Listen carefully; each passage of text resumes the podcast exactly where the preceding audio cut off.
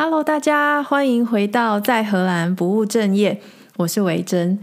今天呢，很开心的又邀请到了我的枕边人河马。我们今天要聊的是完全不藏私的荷兰买房经验分享。那首先先让我们欢迎河马，欢迎。Hello， 大家好，我是河马。对，那关于买房这个话题啊，其实我身边也蛮多朋友会蛮好奇的，因为其实大概在我们这个年纪，大家已经多多少少有些人是已经有有买房经验了，或是正想要买房，或可能还在观望的。对，那所以我们今天就会就我们自己在荷兰这里买房子的经验跟大家做分享。如果你是刚好也是住在荷兰的台湾人，你也有打算要买房的话，也许可以参考看看。那如果是在台湾或是住在其他地区的朋友，那或许你们也可以比较看看说，诶，跟你们自己自身的买房经验，或是说你们听到的买房的现况有什么样的不一样。对，所以我们其实是在去年九月的时候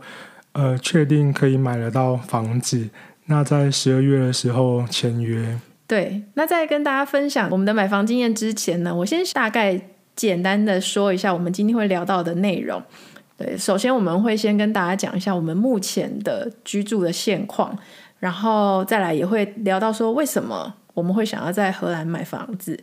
那接着就会讲到说我们着手要开始看房之后有遇到哪一些状况，买到了我们现在买的这个房子之后还经历了哪一些事情，有哪一些步骤阶段，然后最后也会小小的分析一下我们认为我们目前买的这个，像我们是买新建案嘛，它的优缺点也会跟大家如实的分享，就是一些数字方面的事情啊。我们就先来聊聊说我们现在目前居住的现况吧。我们现在目前是租房子，那我们租的房子它是一个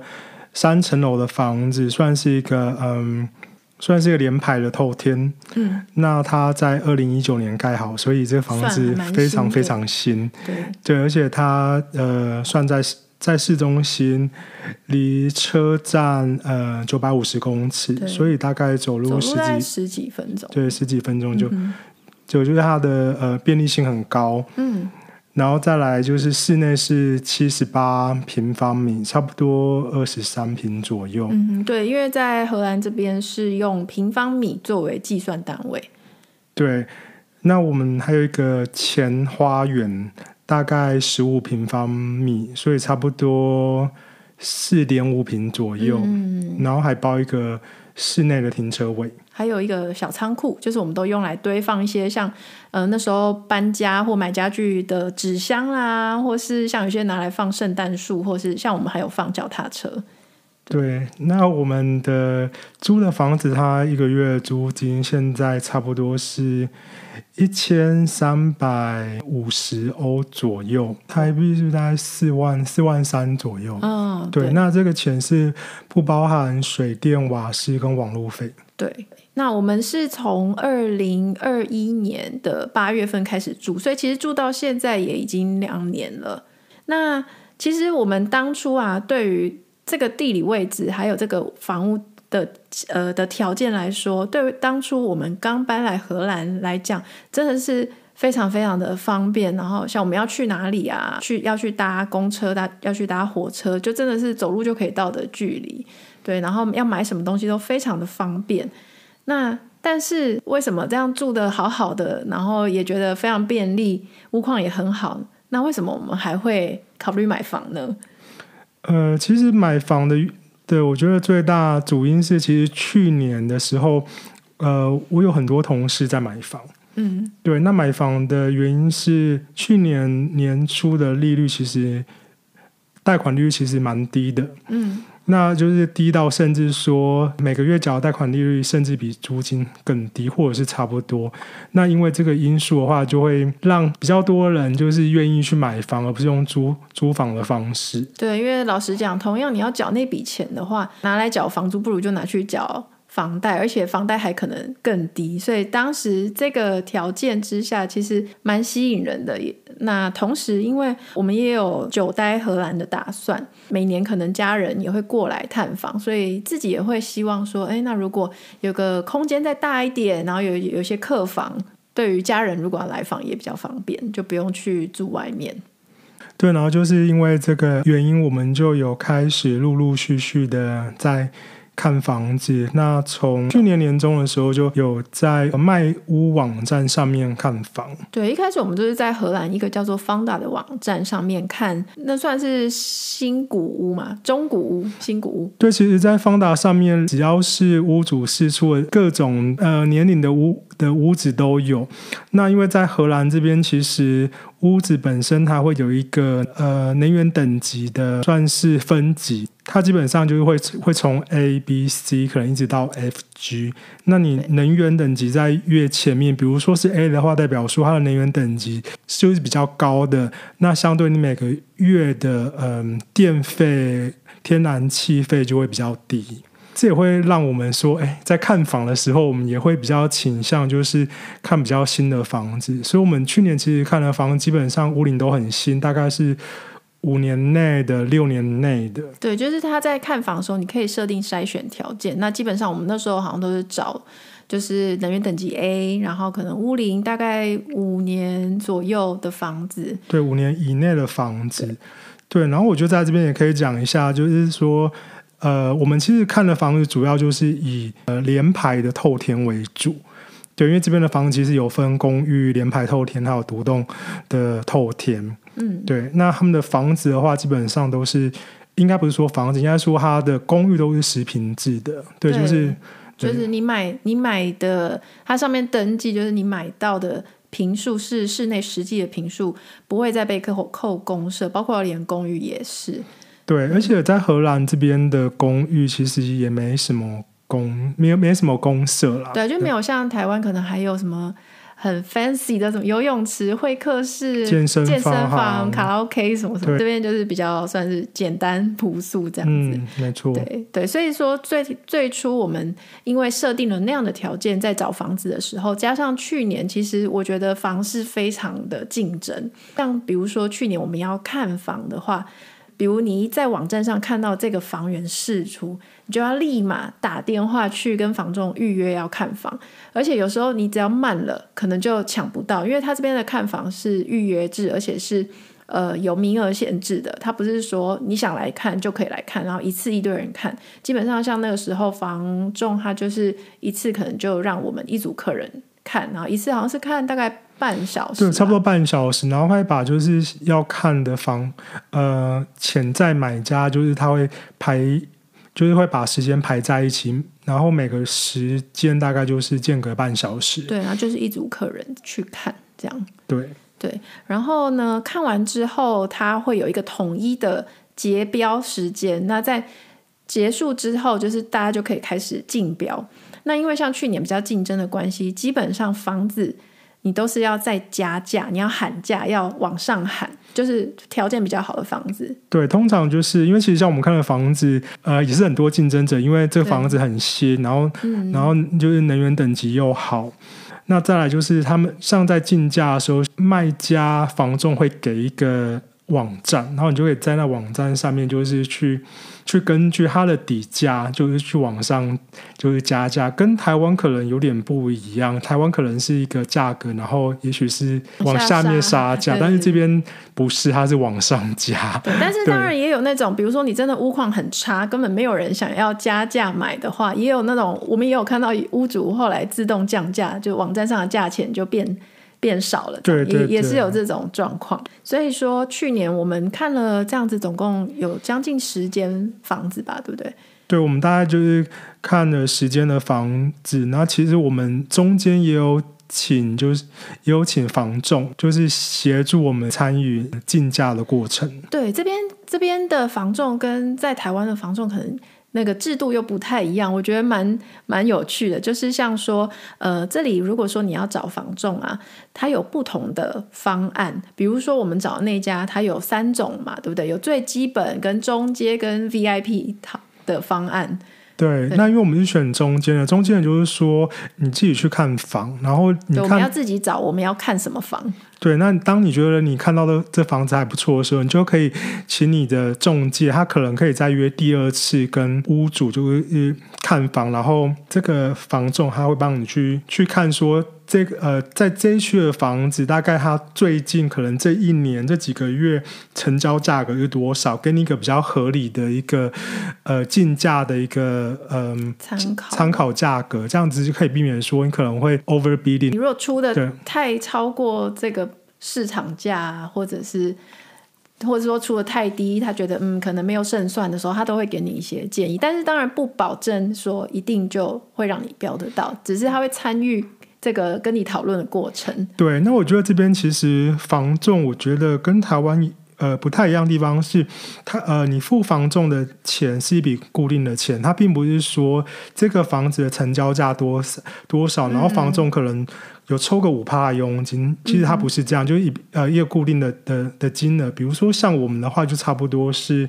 我记得差不多一千九百欧，就是找那个房仲的价格，但是这笔钱是说在你成交之后才要付给房仲。嗯、对，所以如果中间你看了，然后竞价了，但是却没有得标的话，那就不用付这一笔。但是像我们那个方案啊，就是比如房仲每参与我们的一次这样讨论，然后帮我们一起出价，我们是要付给他两百九十五欧元。对，但是就是我也有听也有其他人他的那个方案是哦，你看房都不用钱，但是也许最后再付一笔什么，就是反正每一家公司他的方案都不一样，所以大家可以再去选择。就是对，因为像我们找了这个房仲、呃、公司，它的它最高的那个等级的方案它是 V I P， 那 V I P 的话就有包含说呃免费三次 的, 的出价是不用额外收费，那价格大概是三千左右。嗯，因为其实我第一次去的时候、嗯、去找房仲的时候，其实那时候我也觉得跟他聊天聊得很开心，是因为他真的是希望说你有买到的是你的 dream house， 然后这个房子是你可以陪你一起、呃、生活可能未来的五年十年的。对，嗯，而且这边啊就是看房子还蛮有趣的，还有一点就是我们是要配合房仲的时间，就是说呢，房仲他会告诉你说我就是有这个这个时间点，就是 他, 他会跟你约他可以的时间，那基本上我们是要去配合他时间，比如说嗯，他只有礼拜四可以带你看房，而不是说让房仲来配合我们的时间。嗯、呃，没错，我觉得这比较像是因为去年的呃央行的利率很低，所以比较对比较像是卖家市场，所以同时间其实想买房的人很多。对。对，然后还有就是在其实在荷兰工作外国人很多，所以其实荷兰的房源一直都是属于、嗯、供不应求。对，就是就是供源不于求，然后房子就是政府说要盖新房，但是要盖房子的时间就是时间非常的的长，就速度也赶不上。 对, 对、啊、因为它还有环保的，就是有一些呃环评要过。对、嗯、对，它相对比较严格。对，而且像说去年啊是竞争到说比如说有一场那个我们要去看房，但是因为交通的关系就是有一点 delay 到，然后我晚了十分钟，结果那个房仲就拒绝拒绝看房，就是我们就没有办法去看到那一间。但是后来虽然他还是让我们参与竞价，但是当时就是踩得这么硬。对对，而且我们那时候其实参与竞价的时候，我们的房仲他也很吃惊说，哎，你们这房子都没看过，我们就要竞价，这个风险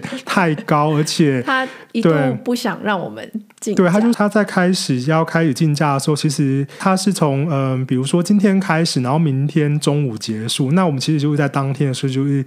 开始竞价。那我们竞价那时候的金额就是在所有前竞价者中其实算是算是最高的，所以那时候其实我们的房仲就很担心说啊，假设房子你你竞价到，结果你进结果你根本就没看过、嗯、那你这样子其实风险很高，嗯，对你不好这样。对，不过后来就是后来杀出一个程咬金、呃、突然在截止前好像又突然跑出一个比我们高，对，就可能比我们高个就是多多个 百分之五 百分之十 另外一个买家，所以那个房子我们我们就没有标到。那那时候呃我们的房仲就是后来就改口说哦，其实你们的金额你们竞价金额并没有很高。 对, 对，因为去年真的是非常的疯狂，就是大家就是只有更高没有最高，所以说去年经历了就是各个看房找房然后竞标又流标的那个过程之后啊，原本我们是觉得说啊，看来今年买房的那个希望是不大了，但是结果呢就在去年大概九月左右吧，因为我们在看那些新古屋或中古屋的同时的时候，其实我们偶尔还是会去登记就是一些新建案，那这边的新建案是要用登记的方式，而且是用抽签的。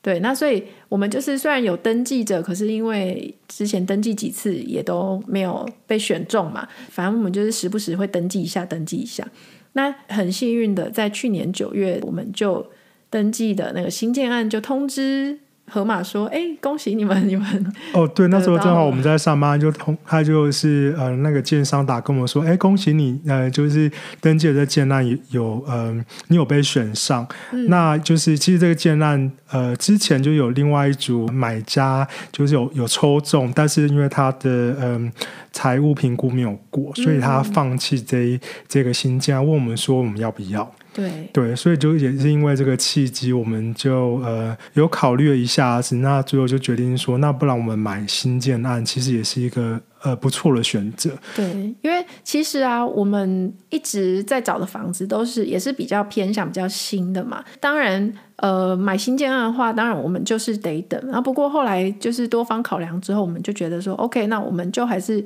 决定要买这个新建案。我们确定买了这个新建案之后呢，后面还有陆陆续续非常多的流程，那因为真的很繁琐，如果要一个一个讲的话实在是太复杂了，所以说我们今天就精选挑了几个我们觉得是比较会遇到的几个重点来跟大家分享。嗯，第一个的话就是关于申请贷款的部分。对，申请贷款我觉得在荷兰这边可以特别讲一下，其实荷兰的贷款是可以百分之百贷款的、嗯、就是跟台湾不一样，可能要缴呃先缴 百分之二十 的头期款、嗯、但是因为会不建议就是百分之百贷款，是因为贷款利率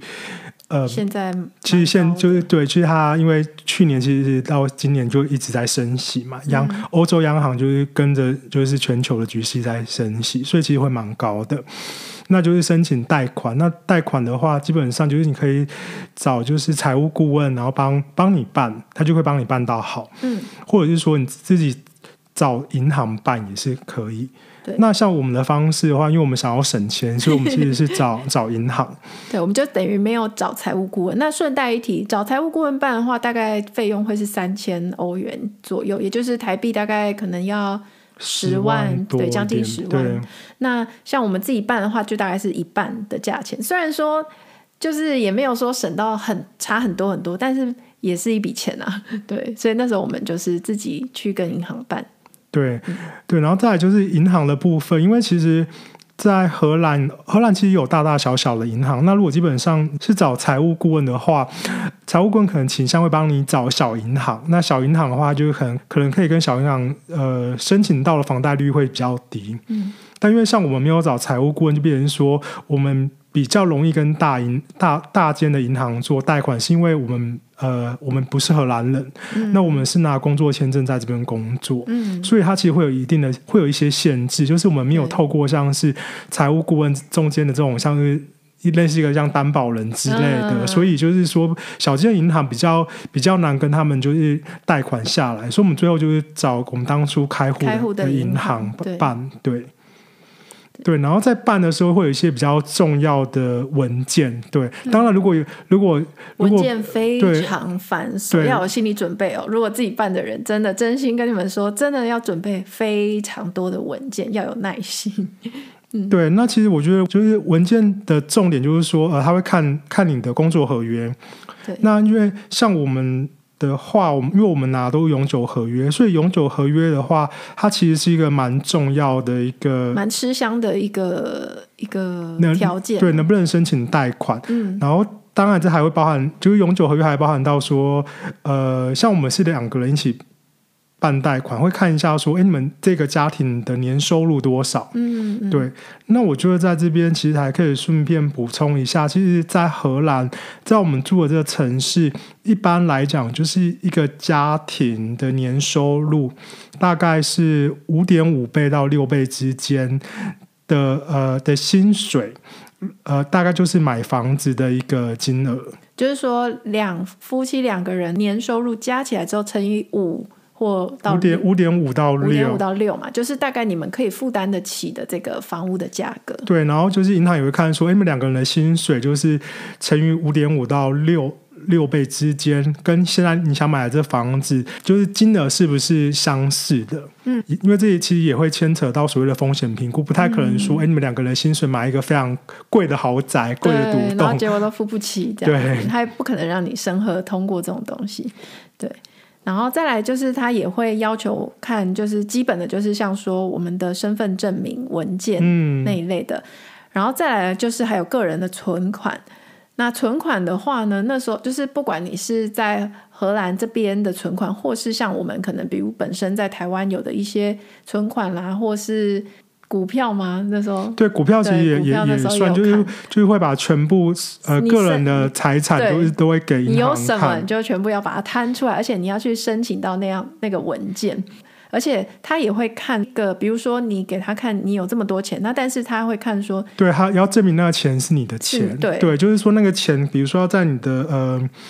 存款里面的明细单，它是它不是就是突然转进来的，转进来了，对对，因为它就是那就变成是一种赠与，然后因为荷兰赠与有赠与税的问题，而且蛮高的，对，所以他就要证明这是你这是你的呃你你自己存的钱，对，然后然后再来就是。想到薪资的这部分的话，其实银行也会很在意说永久合约嘛，因为永久合约他可能会考虑到说，如果万一今天你们两两方有一方因为生病或因为某些原因没办法工作没办法赚钱缴贷款的话，是不是公司给你们的永久合约里面有一些条款是可以说、啊、哦，就是可能在生病或者是呃，某一个没有薪水的期间，公公司或者是政府还是可以用保险的方方式，那类似像劳保之类的东西，嗯、就继续继续可以有稳定的支付你部分的薪水。对对对对对，因为那时候他也有问，请我们去问我们的人资，那那就是幸好说我们两家的公司都有有包含这个部分，那这个部分当然就是又在申请方面又是一个加分的条件。对，这样对。然后他薪资单的部分他看得很仔细，他不是只他不不是只去看说哦你每个月收到多少钱，他其实还是会去看说哎你收到钱，就是他会扣除掉一些像说公司的分红啊，或一些额外的那种奖金津贴，因为他想要估算的是最最最最保险你一定会得到的金额。对，然后在这边我觉得也可以补充一下，就是其实我们找银行呃帮做贷款，它其实算帮我们两个人算的呃能贷款的金额，其实跟找财务顾问是不一样的，因为财务顾问他基本上他是用比较宽松的标准，他是把你所有的可能 bonus 啊就年终全部加一加，所以他其实可以算出来金额说哦我我我们两个人的金额可以买多少钱的房子，可是像其实银行银行端他算的就是会比较保守，就是说因为他就会说哎、欸，你像这种 bonus 你们公司没有在赚钱的话你可能就没有，所以他基本上不一定永远都有的东西，对，他基本上会 只, 只算我们的底薪，对 对, 對，他就是用一个最最最最基本的方式去算去审核，对，所以就是相对也是比较严格一点点、嗯、我觉得对对。然后还有一个比较特别的就是因为刚刚有讲到这些风险评估什么的，所以当时呢我们的那个呃银行帮我们办贷款的那位财务顾问，他也有建议我们除了办贷款之外也可以加买一种贷款保险。对，然后这贷款保险的话，它基本上就是它当然会先评估个人的健康状况怎么样，但就有点像是自我的生命，那就是就填一张表格，表格基本上就会就一个像是呃，也就是是或否的一个问题，嗯，那就可以就可以填完了。那它这个呃贷款的保险就是说，假设今天呃夫妻或者是伴侣呃某一方万一呃，没办法工作，或者是假设不幸另外一方不在了、嗯、对，那这样的话这个保险的话它可以帮你 cover 另外一方每个月要付的贷款费用。对，因为它呢我们贷款下来的金额，它就先假设说你们这个贷款是一人一半的状况，那这个有这个保险的好处就是说，万一今天真的不幸其中一方暂时或是永久的没有办法支付他该付的那一半的时候呢，那这个保险这时候就会派上用场，就是他就可你就还是只要付你自己的那一半就好，你不需要说哇那我一个人突然负担变得很大，我一个人要变成要付两人份，这样就不会。对，而且我而且他的保险费用其实不会很贵，每个月大概十一欧左右，对，就大概台币三四百，对，大概三百六三百七，三百多，对对对所以我们就觉得哎，这这其实算是一个还蛮蛮不错蛮有保障的一个一种保险。嗯嗯，对，然后在这边可以再补充一点是，在荷兰其实也有所谓的公证人。那公证人的话，就是它就是介于呃建商跟买家中间。嗯，那我们在签合约的时候，基本上都会透过公证人帮我们完成全部的签约流程。嗯，那还有就是我们一开始交给建商的定金，就是它会有一个 百分之十 的定金。嗯，我们不是直接交给建商，是交给公证人。对，等于就是有一个第三方的一个算是担保的单位嘛。对，嗯，对，然后这在荷兰就是它是必要这么做的，就是一定要这样子的。好，那我们刚刚聊到就是跟贷款相关的一些部分，那接下来呢就要聊到的是说，就是买了这个新建案之后呢，其实后续有非常多的客变项目，那这个也是当初让我们花费很多时间，而且就是如果真的有选择障碍的人会觉得哇很难做决定的一个部分。那呃，客变项目的话我们会分成就是跟建筑，就是你这个房子本体本身有关的项目，还有就是第二个部分就是内装的部分，像说厨房啊，还有呃浴室厕所。 对， 对，那我们先讲建建筑本体的部分。对，因为其实呃，在我们跟建商签完合约之后，过不久他其实有寄给我们一个客变乐乐等的一个，对，它算是一个客制化的清单。就比如说你可以在你的呃，你可以选择说你可以多一点的插座，对对，然后然后还有就是说 你, 你的客厅的墙要不要往外推，然后要推几公尺，就是还有三种不同的，就是你要扩建的客厅的三种不同的规格。对，然后还有就是说可能嗯、呃，你家后花园，因为我们我们家的格局是会有个后花园，那门是不是要改成推门或是一般的门就好？对，或是说花园里面要不要有插座啊，或是像我们顶楼的那个，因为屋顶是斜的嘛，本来窗户也是斜的，那你那个窗户要不要推平啊，还有你的浴室要不要拓宽啊，然后或是你的楼梯间是要镂空的还是要封起来的，等等等等，零零总总非常多，我记得应该有超过十十几二十页。对，其实它的客变选项非常的多，非常细，而且又非常的细。对，就是你可以说，比如说，哎，我我我呃，我一楼我可以做镂空，嗯，楼梯做镂空，那镂空的话就变成说一楼就会没有一个像是储藏室之类的。那有些人可能喜欢这种穿透性的方式，对对对对。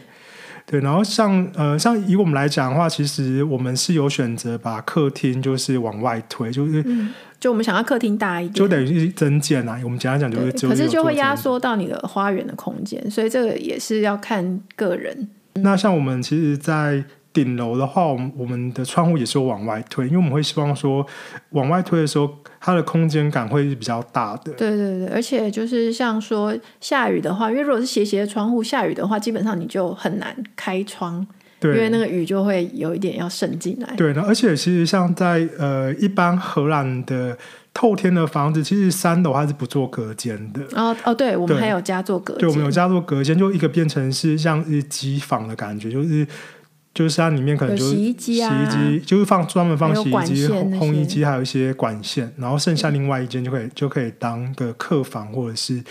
多功能房、嗯、房间用途。对，嗯、反正呢，每你就是在那个清单上看到的每一个项目、每一个小东西，全部都是钱钱钱钱钱，就是可是那些项目有一些最好也是你一开始决定要做就做，不然那个如果你事后想要再。再增加或是再做一些调整的话，其实只是更麻烦而已。呃，当初也是花了很多时间在看那份文件，因为它是完全是荷兰文的。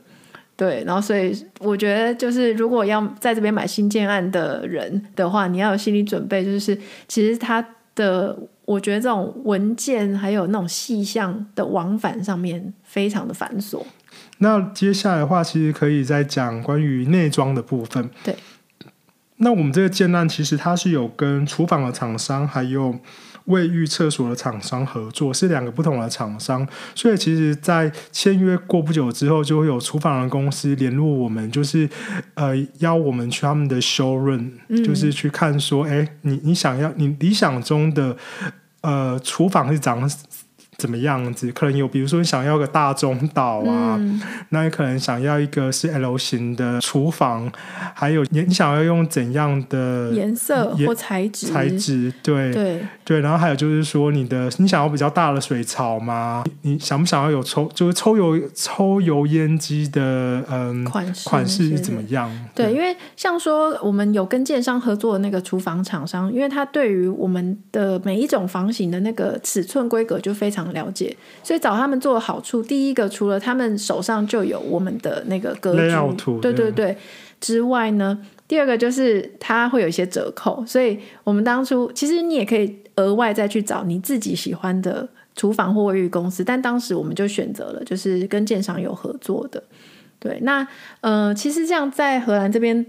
像说买这样的新建案啊，你的厨房跟像卫浴的部分都是可以自己挑选的，它并不是说大家统一都是一模一样的。那当然有一些项目如果你是要挑就是额外就是比较不一样的话，它还是会有一些加价的部分，比方说最基本也许它就是配那种白色的橱柜，那但是假设、哦、你, 你想要不同颜色，或你想要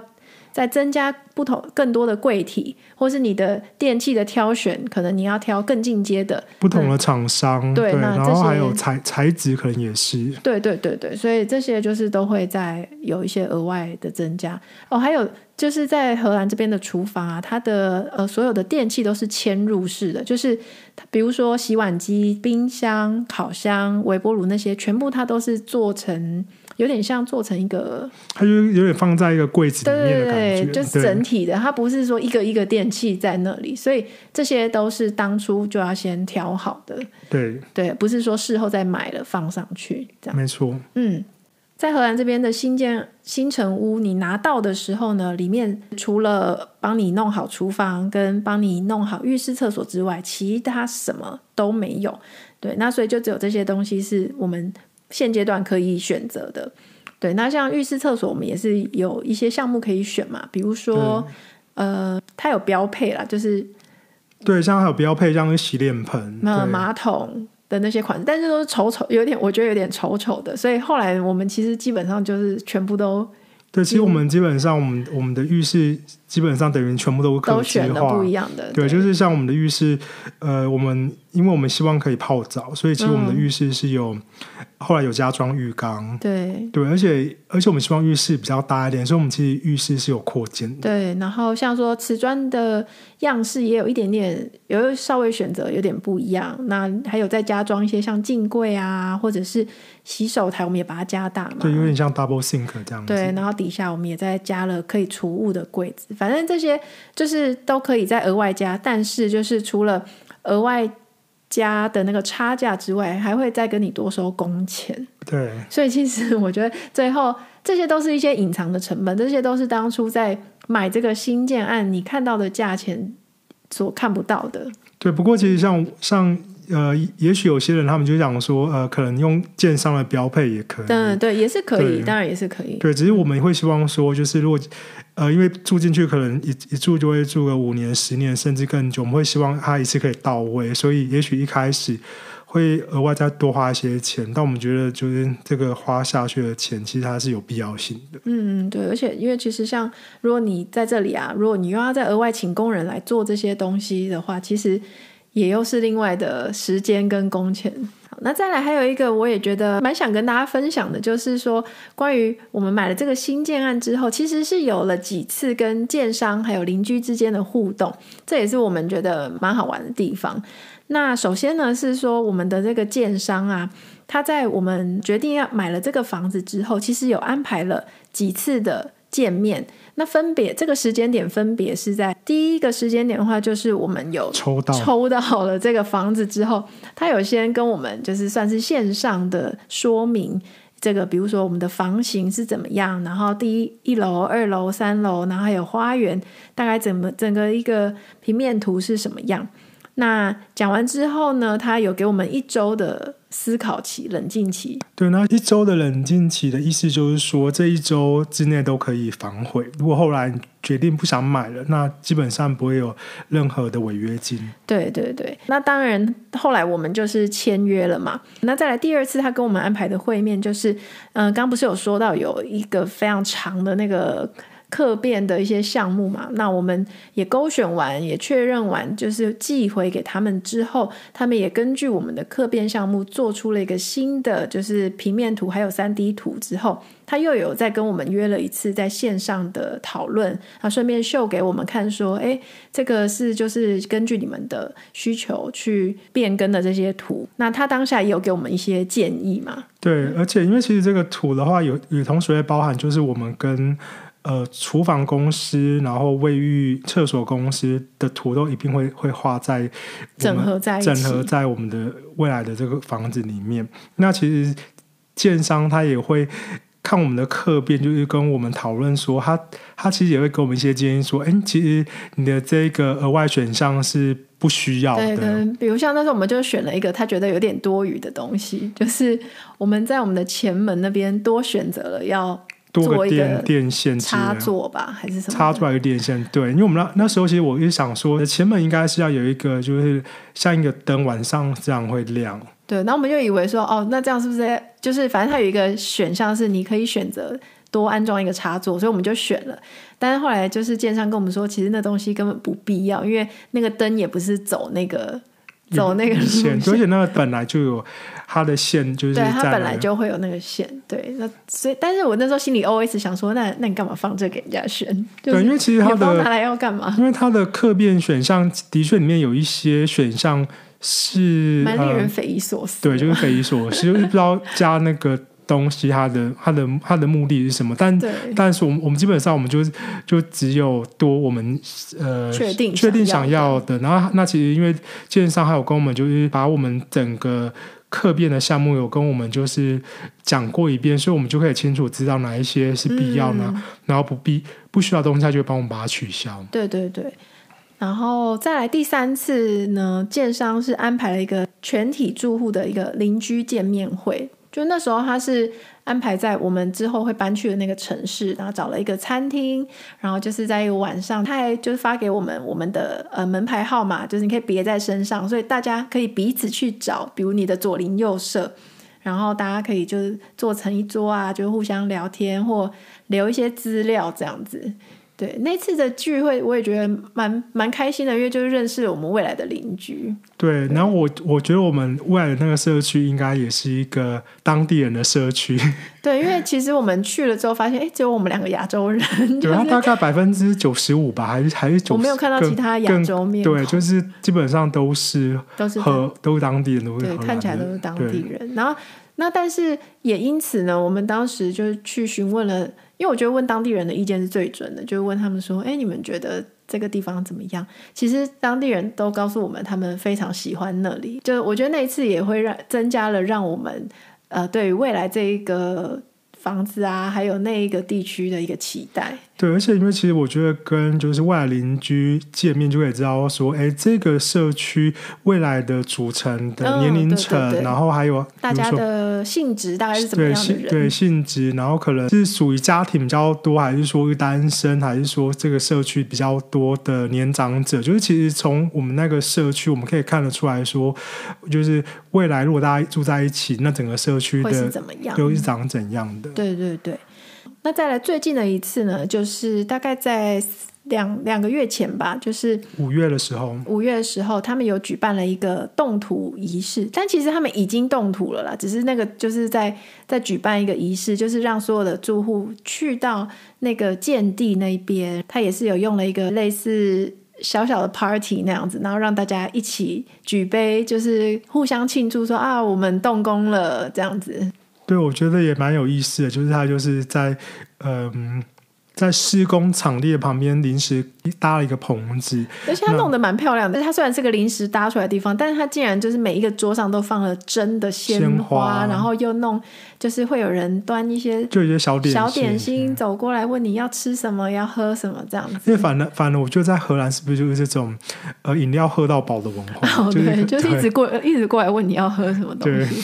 对, 对而且当时他也有找来了呃，就是比如说当地的政府的市政厅对市政府的一些人官员 对, 对然后也有跟大家讲解了说啊，这个地区的特色是什么，那未来的期望是什么，然后有讲那个地方的历史啊之类的。对，所以我觉得是让大家对于因为你真的已经去到那里嘛，所以那次的聚会又让大家更有真实感。 对, 对而且我记得因为他那时候都是全, 全部都是讲荷兰文、哦、那因为我们的荷兰文没有那么的没有那么的好，所以其实我们的邻居还有帮我们翻译。对，我们邻居人超好的。对，其实我那时候听到有一个关键字就是他说我们房子的 能, 的能源等级是 A++++， 讲了三个 plus。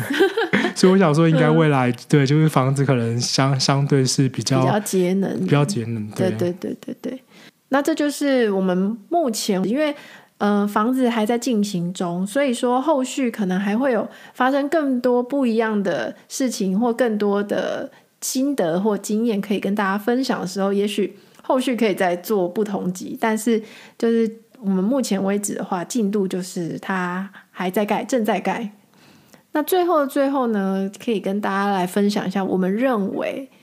买新建案会有的一些优缺点，还有就是可以跟大家讲一下我们买这间房子的一些实际的花费，那大家也可以去做一个衡量比较，那对这里的房价也或许会有一些概念。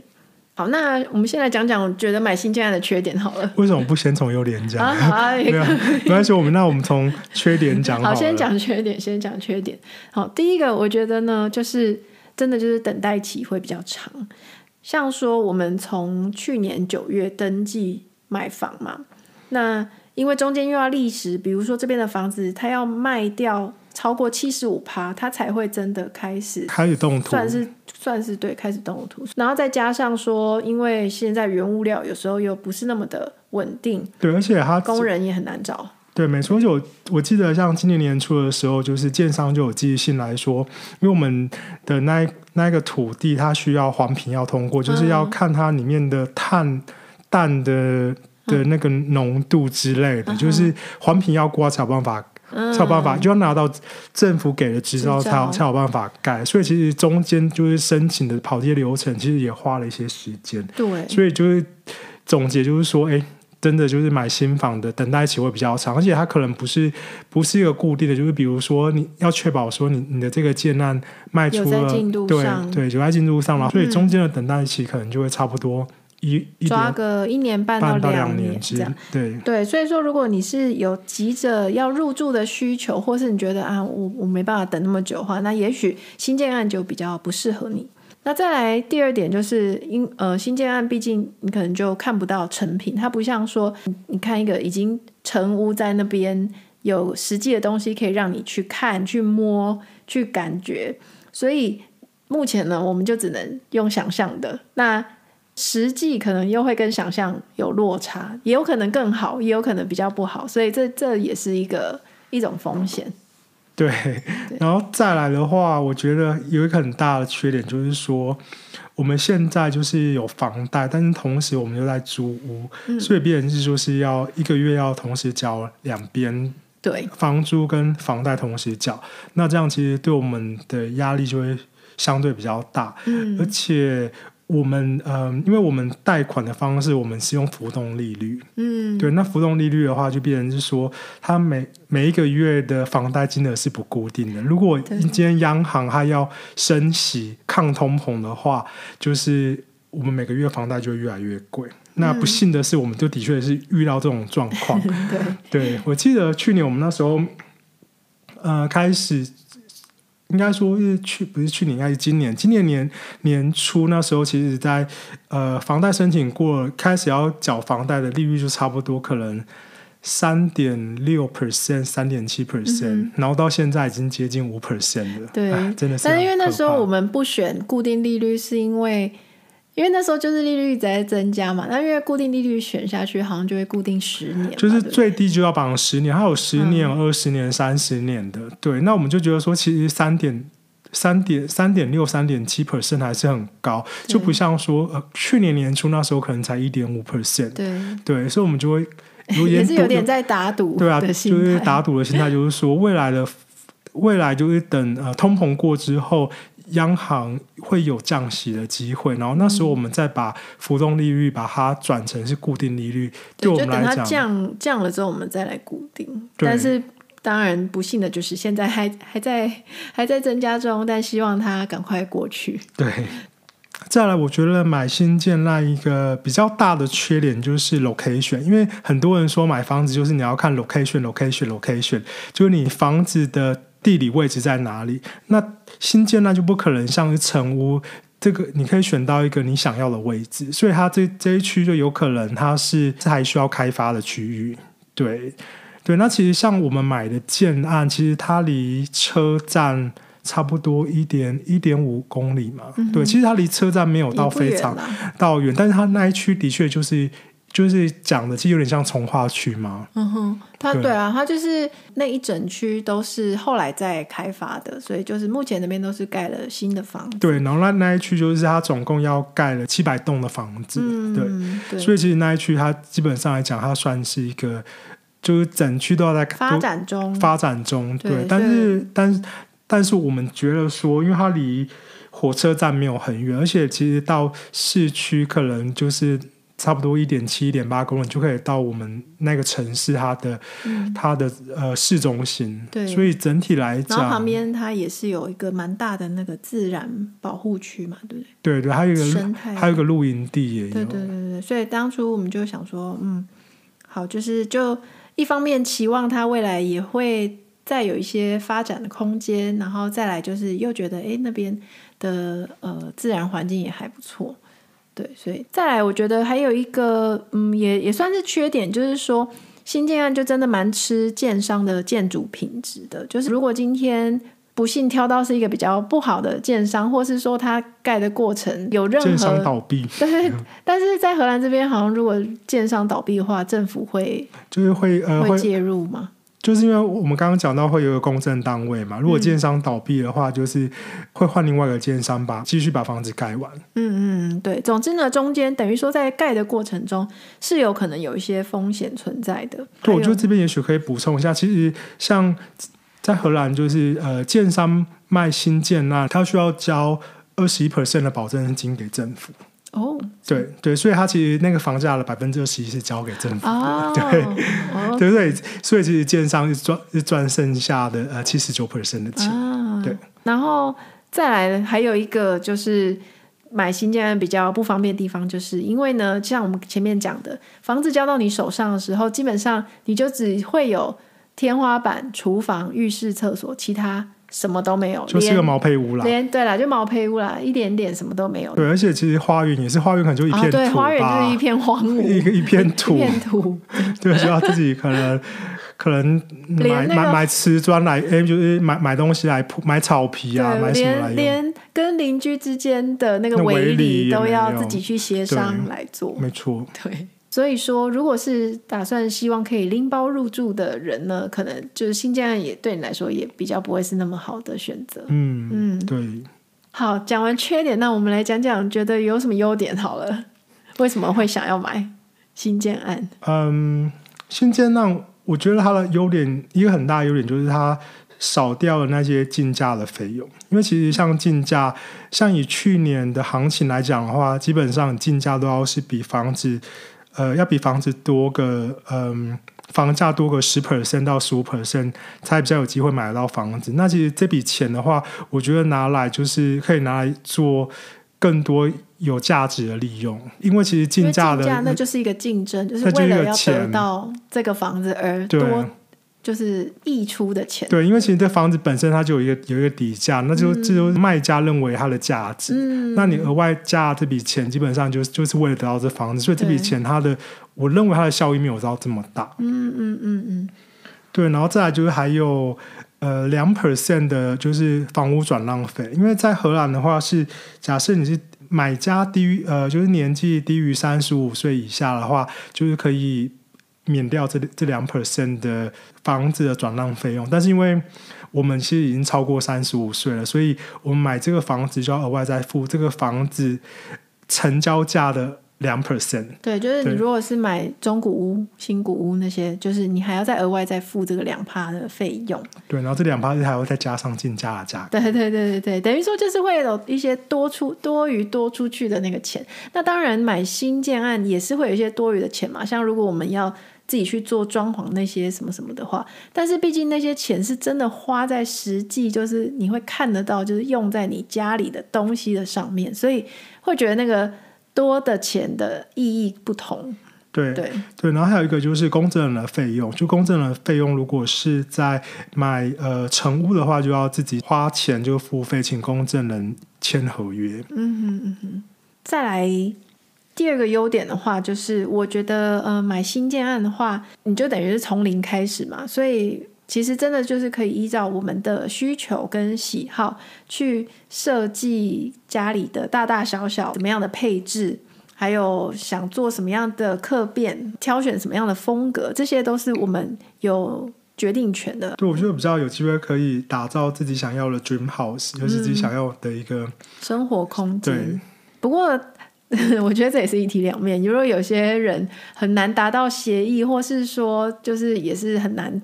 做选择，或是不想做选择懒得做选择的人的话，也许他也会觉得说，哎，如果就有一个已经好好的在那边的房子直接住进去也是不错。 对, 对，所以这也这个其实真的也是很看个人，但至少对我们来说，我们觉得这是一个优点。没错、嗯、对。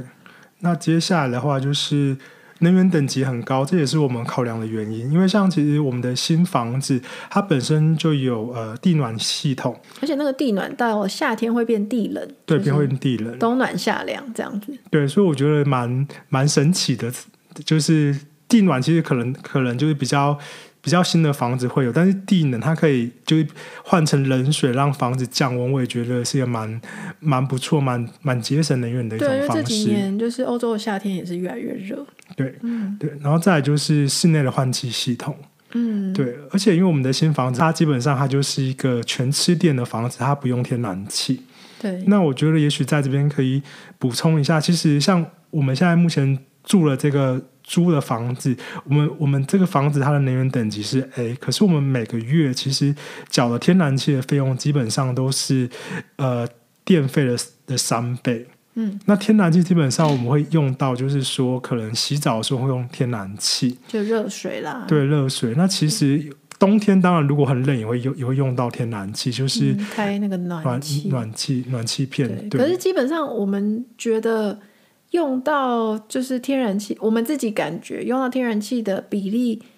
比电还要少的感觉，因为就是电你随处都可以看，我们弄什么都是要电，但是天然气我们自认为觉得好像也没有用到多少，但是费用它却是电费的账单上你就看得到，就是它就是它的三倍。对，所以我们会觉得说其实如果这个房子可以只吃电的话，基本上可以蛮省就是能源费用的。对对对，然后再加上因为建商又有送给我们九块太阳能板，所以说我觉得我们就觉得说，哎，那这样子未来或许在能源账单的费用上就真的也许相对现在会好，会再更省。对，没错。对，再来我觉得新建案还有一个优点，就是因为毕竟刚讲的它就是比较新嘛，能源等级也比较高，所以这样的房子在卖房市场上相对的比较保值。对，就是这个房子它如果还是比较新的房子，而且能源等级又高的话，基本上它是有一定的、呃、保值的。嗯，因为我觉得现在就是在欧洲这边的能源费用就是之前也是有点能源危机嘛，然后所以说就是现在大家其实也会比较倾向去挑选能源等级比较好的房子。对，会比较有竞争力、嗯、如果房子之后要卖的话。对对 对, 对, 对，那像然后再来也就相对的你平常新房子可能会需要的维修费用也就比较少，因为老房可能就是会有一些隐藏的问题啊。对啊，因为其实像我的同事他、嗯、他的房子就是嗯几个月前他的屋顶有破，就是会渗水，他就要请工人来就是看去看瓦砖啊之类的、嗯、对，因为这个这个毕竟就是也不是他的领域，所以他也不知道、嗯、那其实在欧洲其实人工也蛮也也蛮贵的，所以其实就是一笔额外的钱。嗯，然后再来就是因为其实像是即便是那种比较新古屋好了，我们在看房的时候我们也不太可能就是看得非常仔细，就是他就是、嗯呃、房呃房仲只给我们半小时的时间看，所以也许他有一些隐藏的问题是是是是我们没有看到的，住进去可能才发现。对啊，就是哪边有漏水啊，或者是说那电器可能要坏不坏了，住了半年之后才发现电器坏了。嗯，对，那这些就是大概我们所想得到的，就是买这个新建案的一些缺点还有优点。那最后要公布我们买的新建案的房价吗？对对对，最后可以来聊一些数字的部分，让大家对于这里的房价、啊、就是有一些概念。好的，那其实我们要把它剪掉了。好，没关系。那我们这个房子室内坪数是一百三十五平方米，嗯，就是增建之后，嗯，大约大约四十一坪，四十以台湾的那个算用坪的话就是大概四十一坪左右。对，那我们的花园差不多是五十平方米，嗯，五十平方米的话差不多是十五坪左右，十五坪，嗯哼，对。所以我们的房子原来的价格是四十五万，那折合台币差不多是一千五百万左右。对，就是说当初我们在那个网站上看到说哦有这个新房子的时候要登记的时候呢，它下面都会列出一个它的价格。对，那这个价格就是我们当初一开始看到的价格。对，不过呢事情总是没有那么简单，就是我们刚刚不是中间有讲说哦，因为我们会选择要客变啦，还有包括你会挑选厨房卫浴，如果说像说我们不喜欢它原本标配的浴室，我们又选择了额外的东西，这样子等于会再增加额外的费用嘛。那目前为止就是房子的原价加上我们做的客变项目，然后加上厨房跟浴室的话，目前的金额是来到加一加的话大概是介于五十三万到五十四万左右，所以比原本最初看到那个网站上的价格目前是多了八万欧元。 对, 对那但是这还没完，因为我们目前才进行到一半，所以后续包括你看我们之后可能还要弄墙壁啊，弄地板啊，弄花园，然后买家具之类的，所以预估应该可能会，对，预估的话这可能会取决于要买怎样的家具。对对 对, 对但是但是我觉得其实可以抓一个就是嗯、呃，原来的房价再多个 百分之二十 可能差不多就会是最后整个家里呃装潢好了价格。嗯，对，所以说其实如果大家要买新建案的时候可能心里要有一个这个底，就是其实看到价格那个真的只是一个最最最最基本的，其实后面真的有非常多隐藏的费用。那不知道正在收听的听众朋友们，你们自己有没有买房的经验呢？嗯，那你们听完我们的分享觉得在这边买房你觉得是贵还是便宜，还是有什么样不一样的想法呢？我可以先当第一位听众，我觉得蛮贵的。真的吗？你是说跟隔壁的比利时比起来吗？对啊，跟隔壁的比利时比应该算是蛮蛮贵的吧。对，所以这个这是一个题外话，就当时其实我们真的找房找到一度觉得很灰心丧志的时候，想说哎，不然来看一下隔壁比利时的房子，人家房子怎么样，就发现同样的价钱，哇塞，坪数就是很大，不然就是就是那个价格直接是我们这边的可能一半或三分之二。对，就是用同样呃同样的价格可以买到，就是大概是这边新建案坪数的可能是两倍的价格。对，然后就是边看就是心里默默的滴下两滴眼泪。对啊，不过前提是也是比利时的呃州，就是卫星的城市，不是说它主要的大城市。对啦，也不是那些大城市。对。对，好，那总之呢就是希望透过今天这样的分享可以让大家对于在荷兰买房有一点小小的概念。好，那我们就下次见，之后有什么新的进度的话再再来跟大家 update。 好，那就先到这边啦，大家拜拜拜拜。